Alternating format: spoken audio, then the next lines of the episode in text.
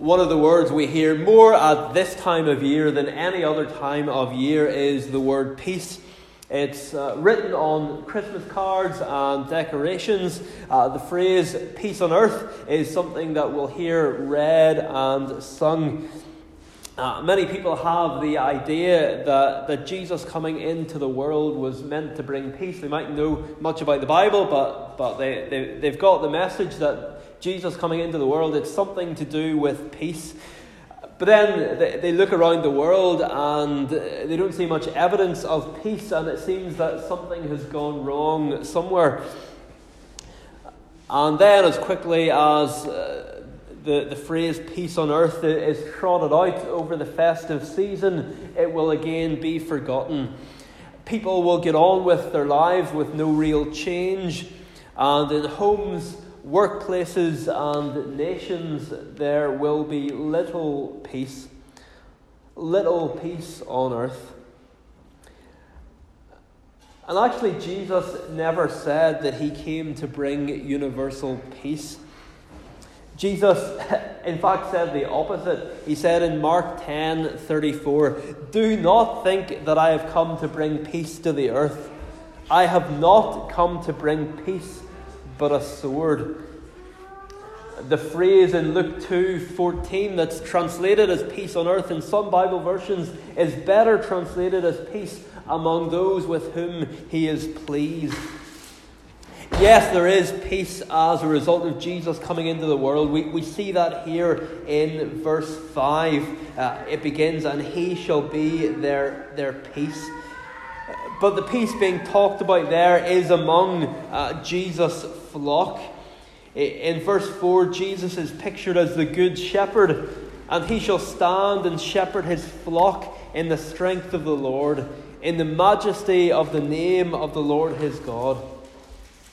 He is the true and ultimate shepherd of his people. And what does it mean to have Jesus as your shepherd? Uh, what, what, does, what does that mean? Well, it means in verse 4 that if you have Jesus as your shepherd, you will dwell secure. That when you're on earth, whatever happens to you, you will have a salvation that can't be taken from you.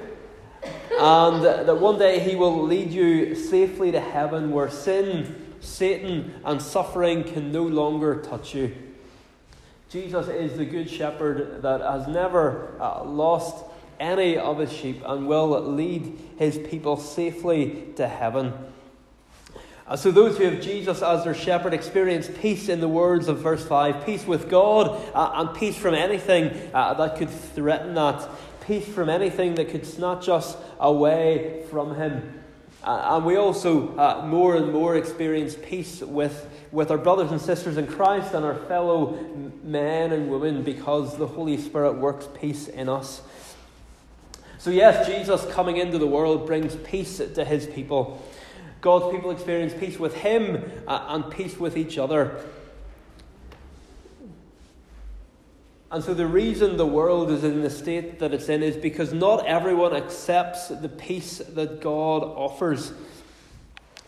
And what we have in the second half of this chapter is really Micah, the prophet, looking forward uh, to our day and describing what our day would be like. He looks forward to the birth of Jesus, and then he describes the days that would come after the birth of Jesus, both immediately after the birth of Jesus, but also uh, 2,000 and more years after the birth of Jesus. All, all the days between Jesus' first coming and his second coming.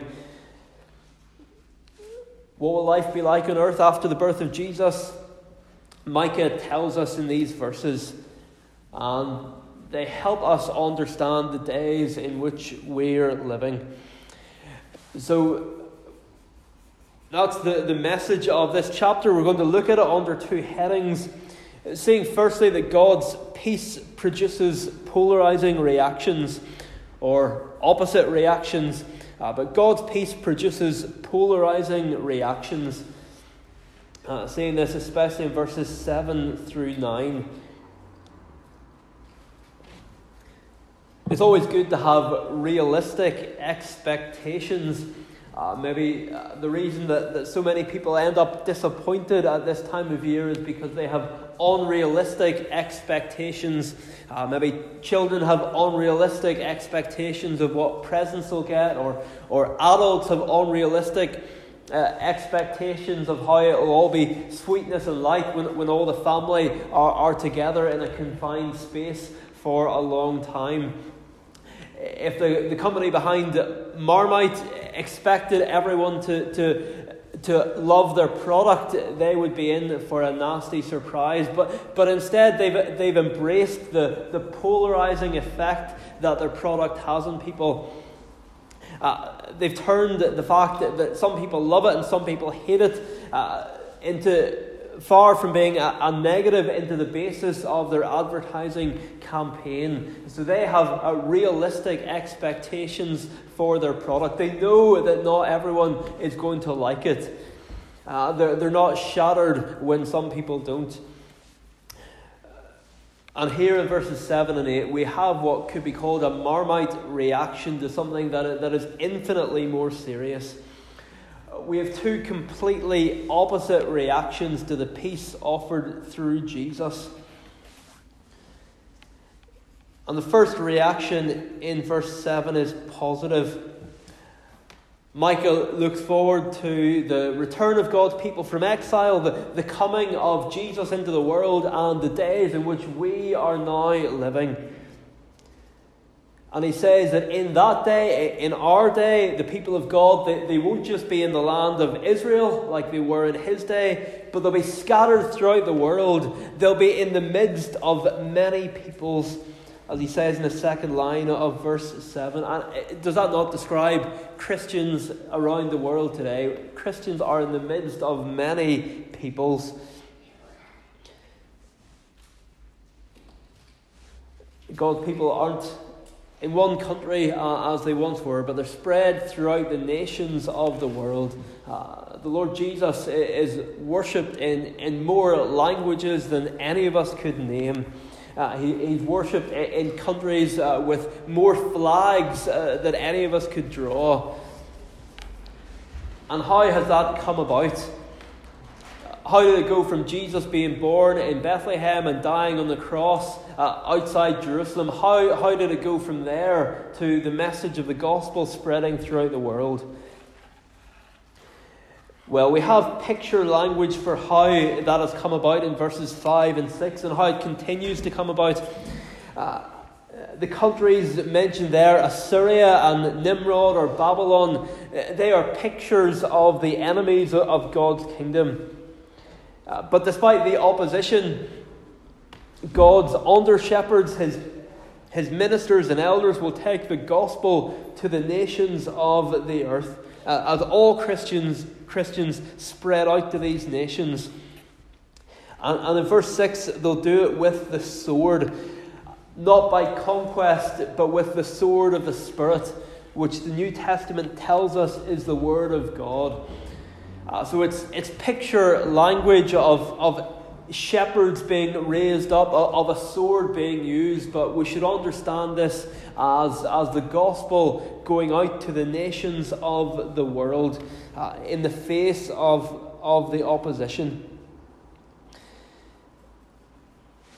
And as that message goes to the nations of the world, bringing the gospel message, how will people react? Well, verse 7 says that to some people we will be like dew from the Lord on showers of grass. Uh, the middle of verse 7 there. That means that, that Christians will be a source of life and vitality. And that's not because there's anything special about us, but because it comes from God. Just as the rain and dew come from God, so uh, does the new life that comes into the lives of men and women, boys and girls, as Christians go out to the nations of the world. Uh, the source of the life isn't us, but it's God. Uh, but as we proclaim the Saviour among the nations, new life will begin to flow because God's word produces life. We see that from the very beginning of the Bible. God speaks uh, and, and, life comes into being. Uh, and it's the same as we go out with the gospel. And it's worth uh, stopping and pausing at verse 7 before we move on because it's really easy to get discouraged as Christians. It's so easy to focus on those who reject the message. And we would quickly get disheartened if we expected that everyone who heard the gospel would be converted, uh, will be will soon be disheartened if we, we think everyone will be converted, but, but neither should we give in to pessimism. Uh, because this verse tells us that we as Christians will have a life giving effect on people around us. Think of, of a, a Christian that you knew before they were saved, and then think of the change that has taken place in their life, or think of your, your own life and the change that you can see even in yourself as God has changed your desires, uh, as God has given you, you desires that you never had before, and He's taken away desires that you used to have. Or think of someone who you, you've watched on as they've taken the, their first faltering steps uh, as a, a, new Christian believer. You, you've seen them, as it were, take their first breaths. Uh, and you, remember what their life was like beforehand. And, and it's a, a total transformation. And the only explanation is that new life has come to them from on high. Sadly, though, that's although that is the reaction that we love to see, though that is the reaction we long to see, it's not the reaction that we always see. Uh, that's where verses 8 and 9 come in. Because even in the days of great outpourings of rain from heaven, the church will still have enemies. Verse 9 talks about enemies and adversaries. There will always be those who reject the peace that God offers in Jesus Christ. As the Apostle Paul puts it in 2 Corinthians 2, we will be to one a fragrance from death to death, and to others a fragrance from life to life. Some will believe our message, but others will, be, will reject it and be left more guilty as a result. And no wonder Paul adds there, who is sufficient for these things? So, right away through the Bible, we're, we're told that there will be two reactions to the gospel. What we see in, in picture language here in Micah, the Apostle Paul uh, spells out for us. And it is important for us as Christians to understand that. We would love it if every time we shared the gospel with someone they believed. But verse while verse 7 gives us the hope that some will believe, that many will believe, verses 8 and 9 also tell us that, that, that there will still be enemies. Some will remain as enemies of the cross of Christ. Not primarily our enemies, but enemies of the cross. And their opposition to, to Jesus will be seen in their opposition to his people. People might think of themselves as good people, but to, to oppose God's people is to oppose God himself. God says, He who touches you touches the apple of my eye. So these verses tell us that there will always be opposition. But they also give us a motivation to keep going. Because while the church will never lack enemies, those enemies won't prevail. Whether it's enemies in other countries who arrest, imprison, and murder Christ's people, or whether it's those enemies closer to home, putting the, the political and legal squeeze on those trying to be faithful to God's word. There will always be enemies, but they won't prevail.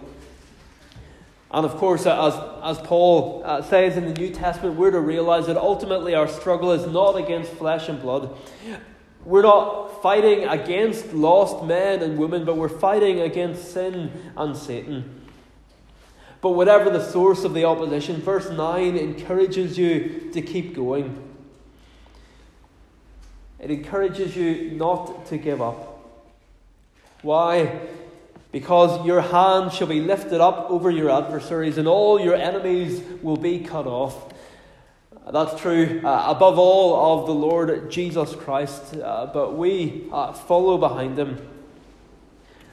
And so, as we, we enter a new year in a couple of weeks' time, we're not to be afraid of the enemies of the cross, but we're to be afraid for them. We're not to be afraid of them, but we're to be afraid for them. Because in, in verse 15, we see what will happen to those who turn their backs on this life giving rain from heaven.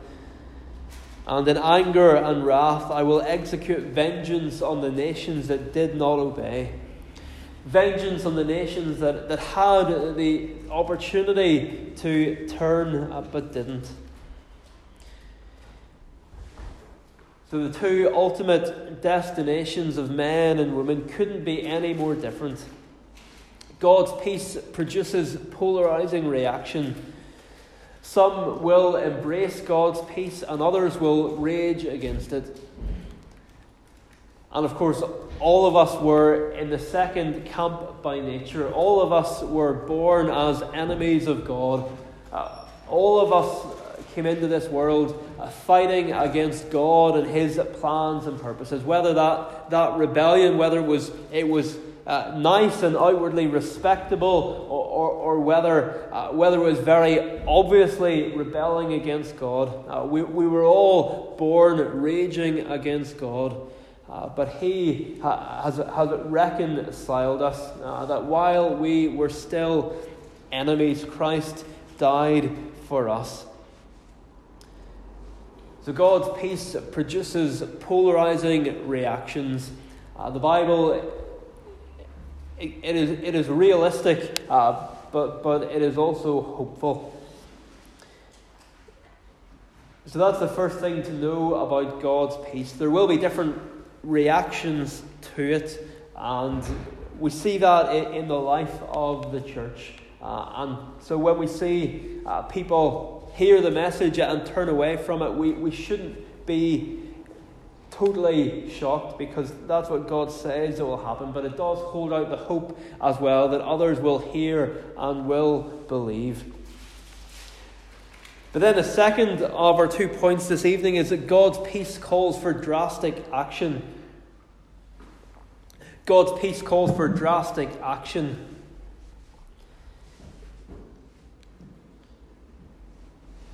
That is that when we experience God's peace in our lives, when we experience peace with God through Jesus Christ, uh, that in itself becomes a call to go to war against the remaining sin in our lives, a call to go to war against the things that would come between us and God.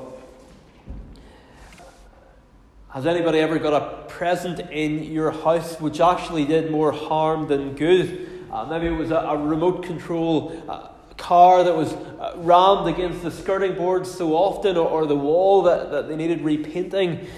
Uh, maybe it was a, a, toy that two people wanted to play with and, and it just caused fights.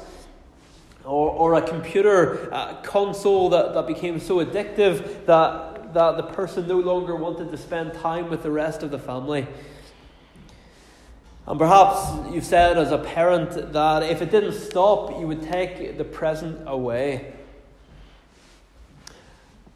Well, if verse 9 is, has just finished with God talking about the cutting off he's going to do among the nations, verses 10 uh, to 14 tell us about a cutting off that he's going to do a lot closer to home.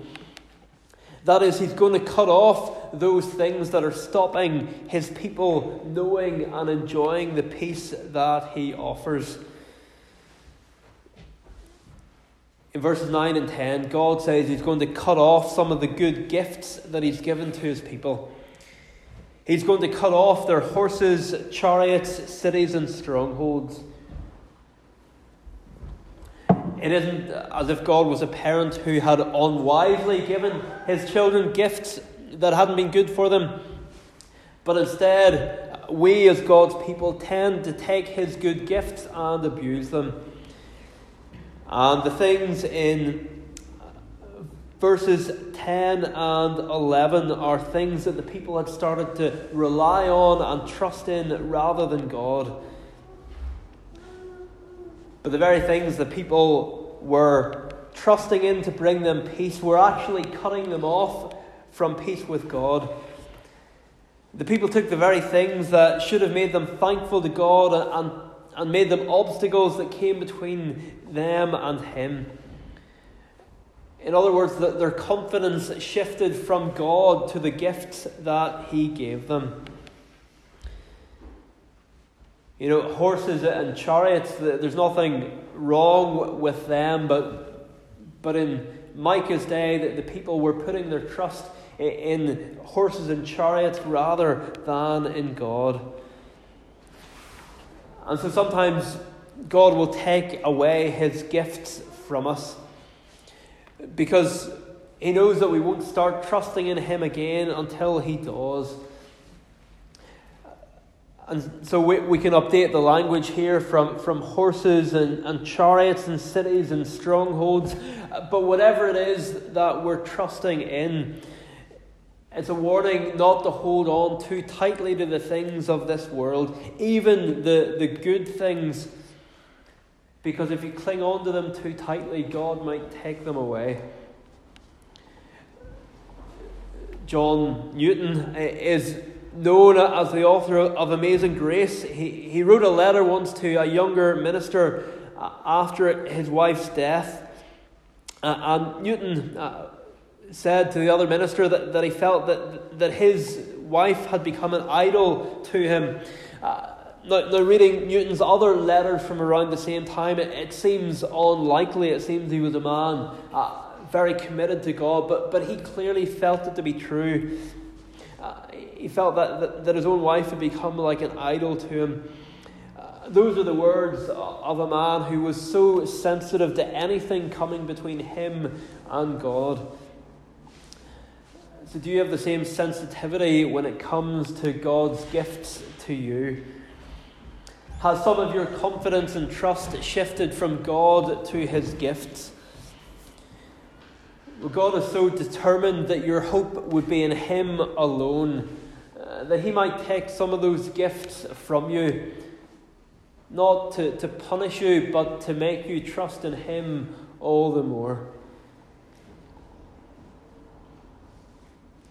And if that's what God is going to do when it comes to the good things that, that we misuse, how much more is He going to cut, cut out the, the outright idols in our lives?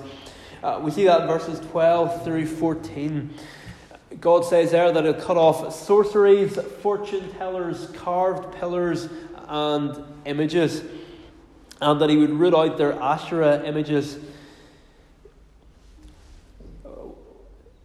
If in verses 10 and 11 God is going after their, their military securities, God is going after the things that they were trusting in to keep them safe, now He's going after their religious substitutes. So, the tendency of people to trust it in military security, things that will, that will keep us safe, and religious substitutes, uh, things uh, that we can uh, put in the place of God. Sorceries and fortune tellers uh, speak about ways to try and find out the future. That might not seem hugely relevant to most of us, but at the heart of it is a lack of contentment, a dissatisfaction with what God has given them. Because what does it say about God if we seek satisfaction elsewhere? It says that God isn't able to satisfy us, and, and so God's not going to stand for it. The carved images and the work of their hands in verse 13 speaks of, of the worship of idols. Of course, there's not too many people in Scotland today worshipping idols of wood and stone, uh, as idols would have been like in, in Micah's time. But at this time of year, particularly, we, we tend to see what people value. We tend to see what people are prepared to sacrifice for and what they're not. 21st century idols may be more sophisticated than, than little statues and, idols, uh, uh, but God's attitude to them hasn't changed. He'll cut off whatever it is that you redirect your worship towards. And then in verse 14, there's Asherah images.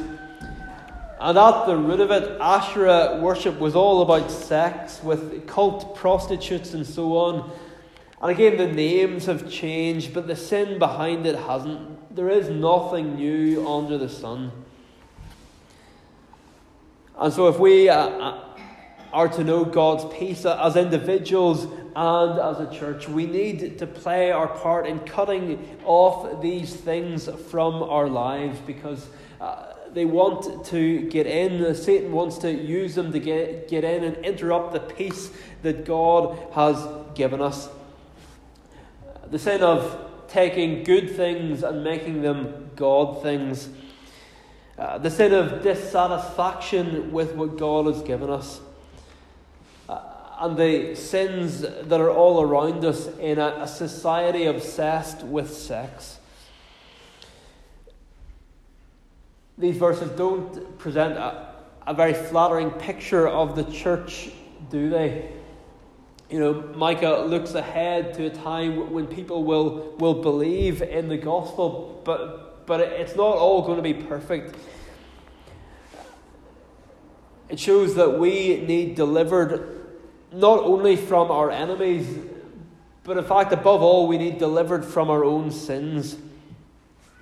In fact, our own sins are the biggest problem.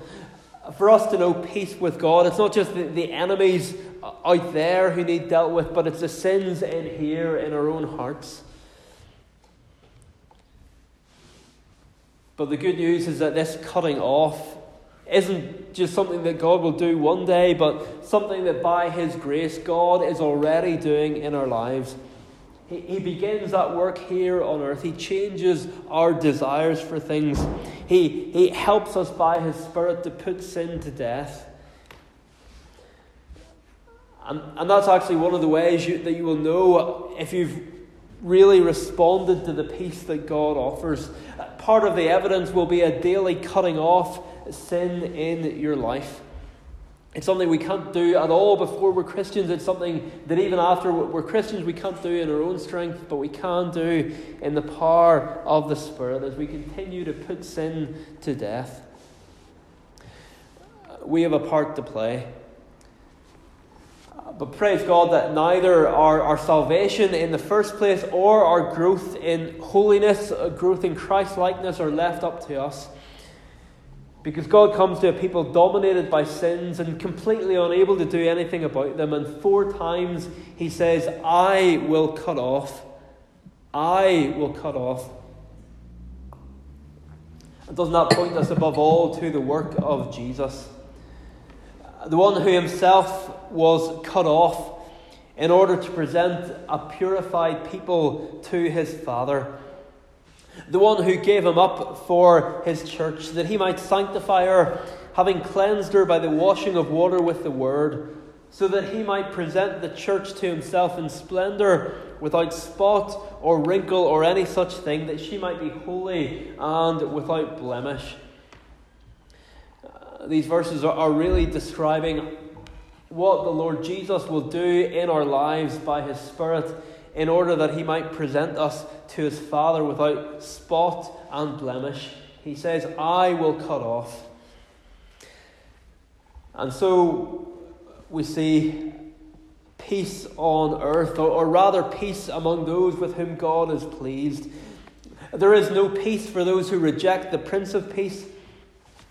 Nor does it mean that we can claim to have peace with God while at the same time being at peace with the sin in our lives.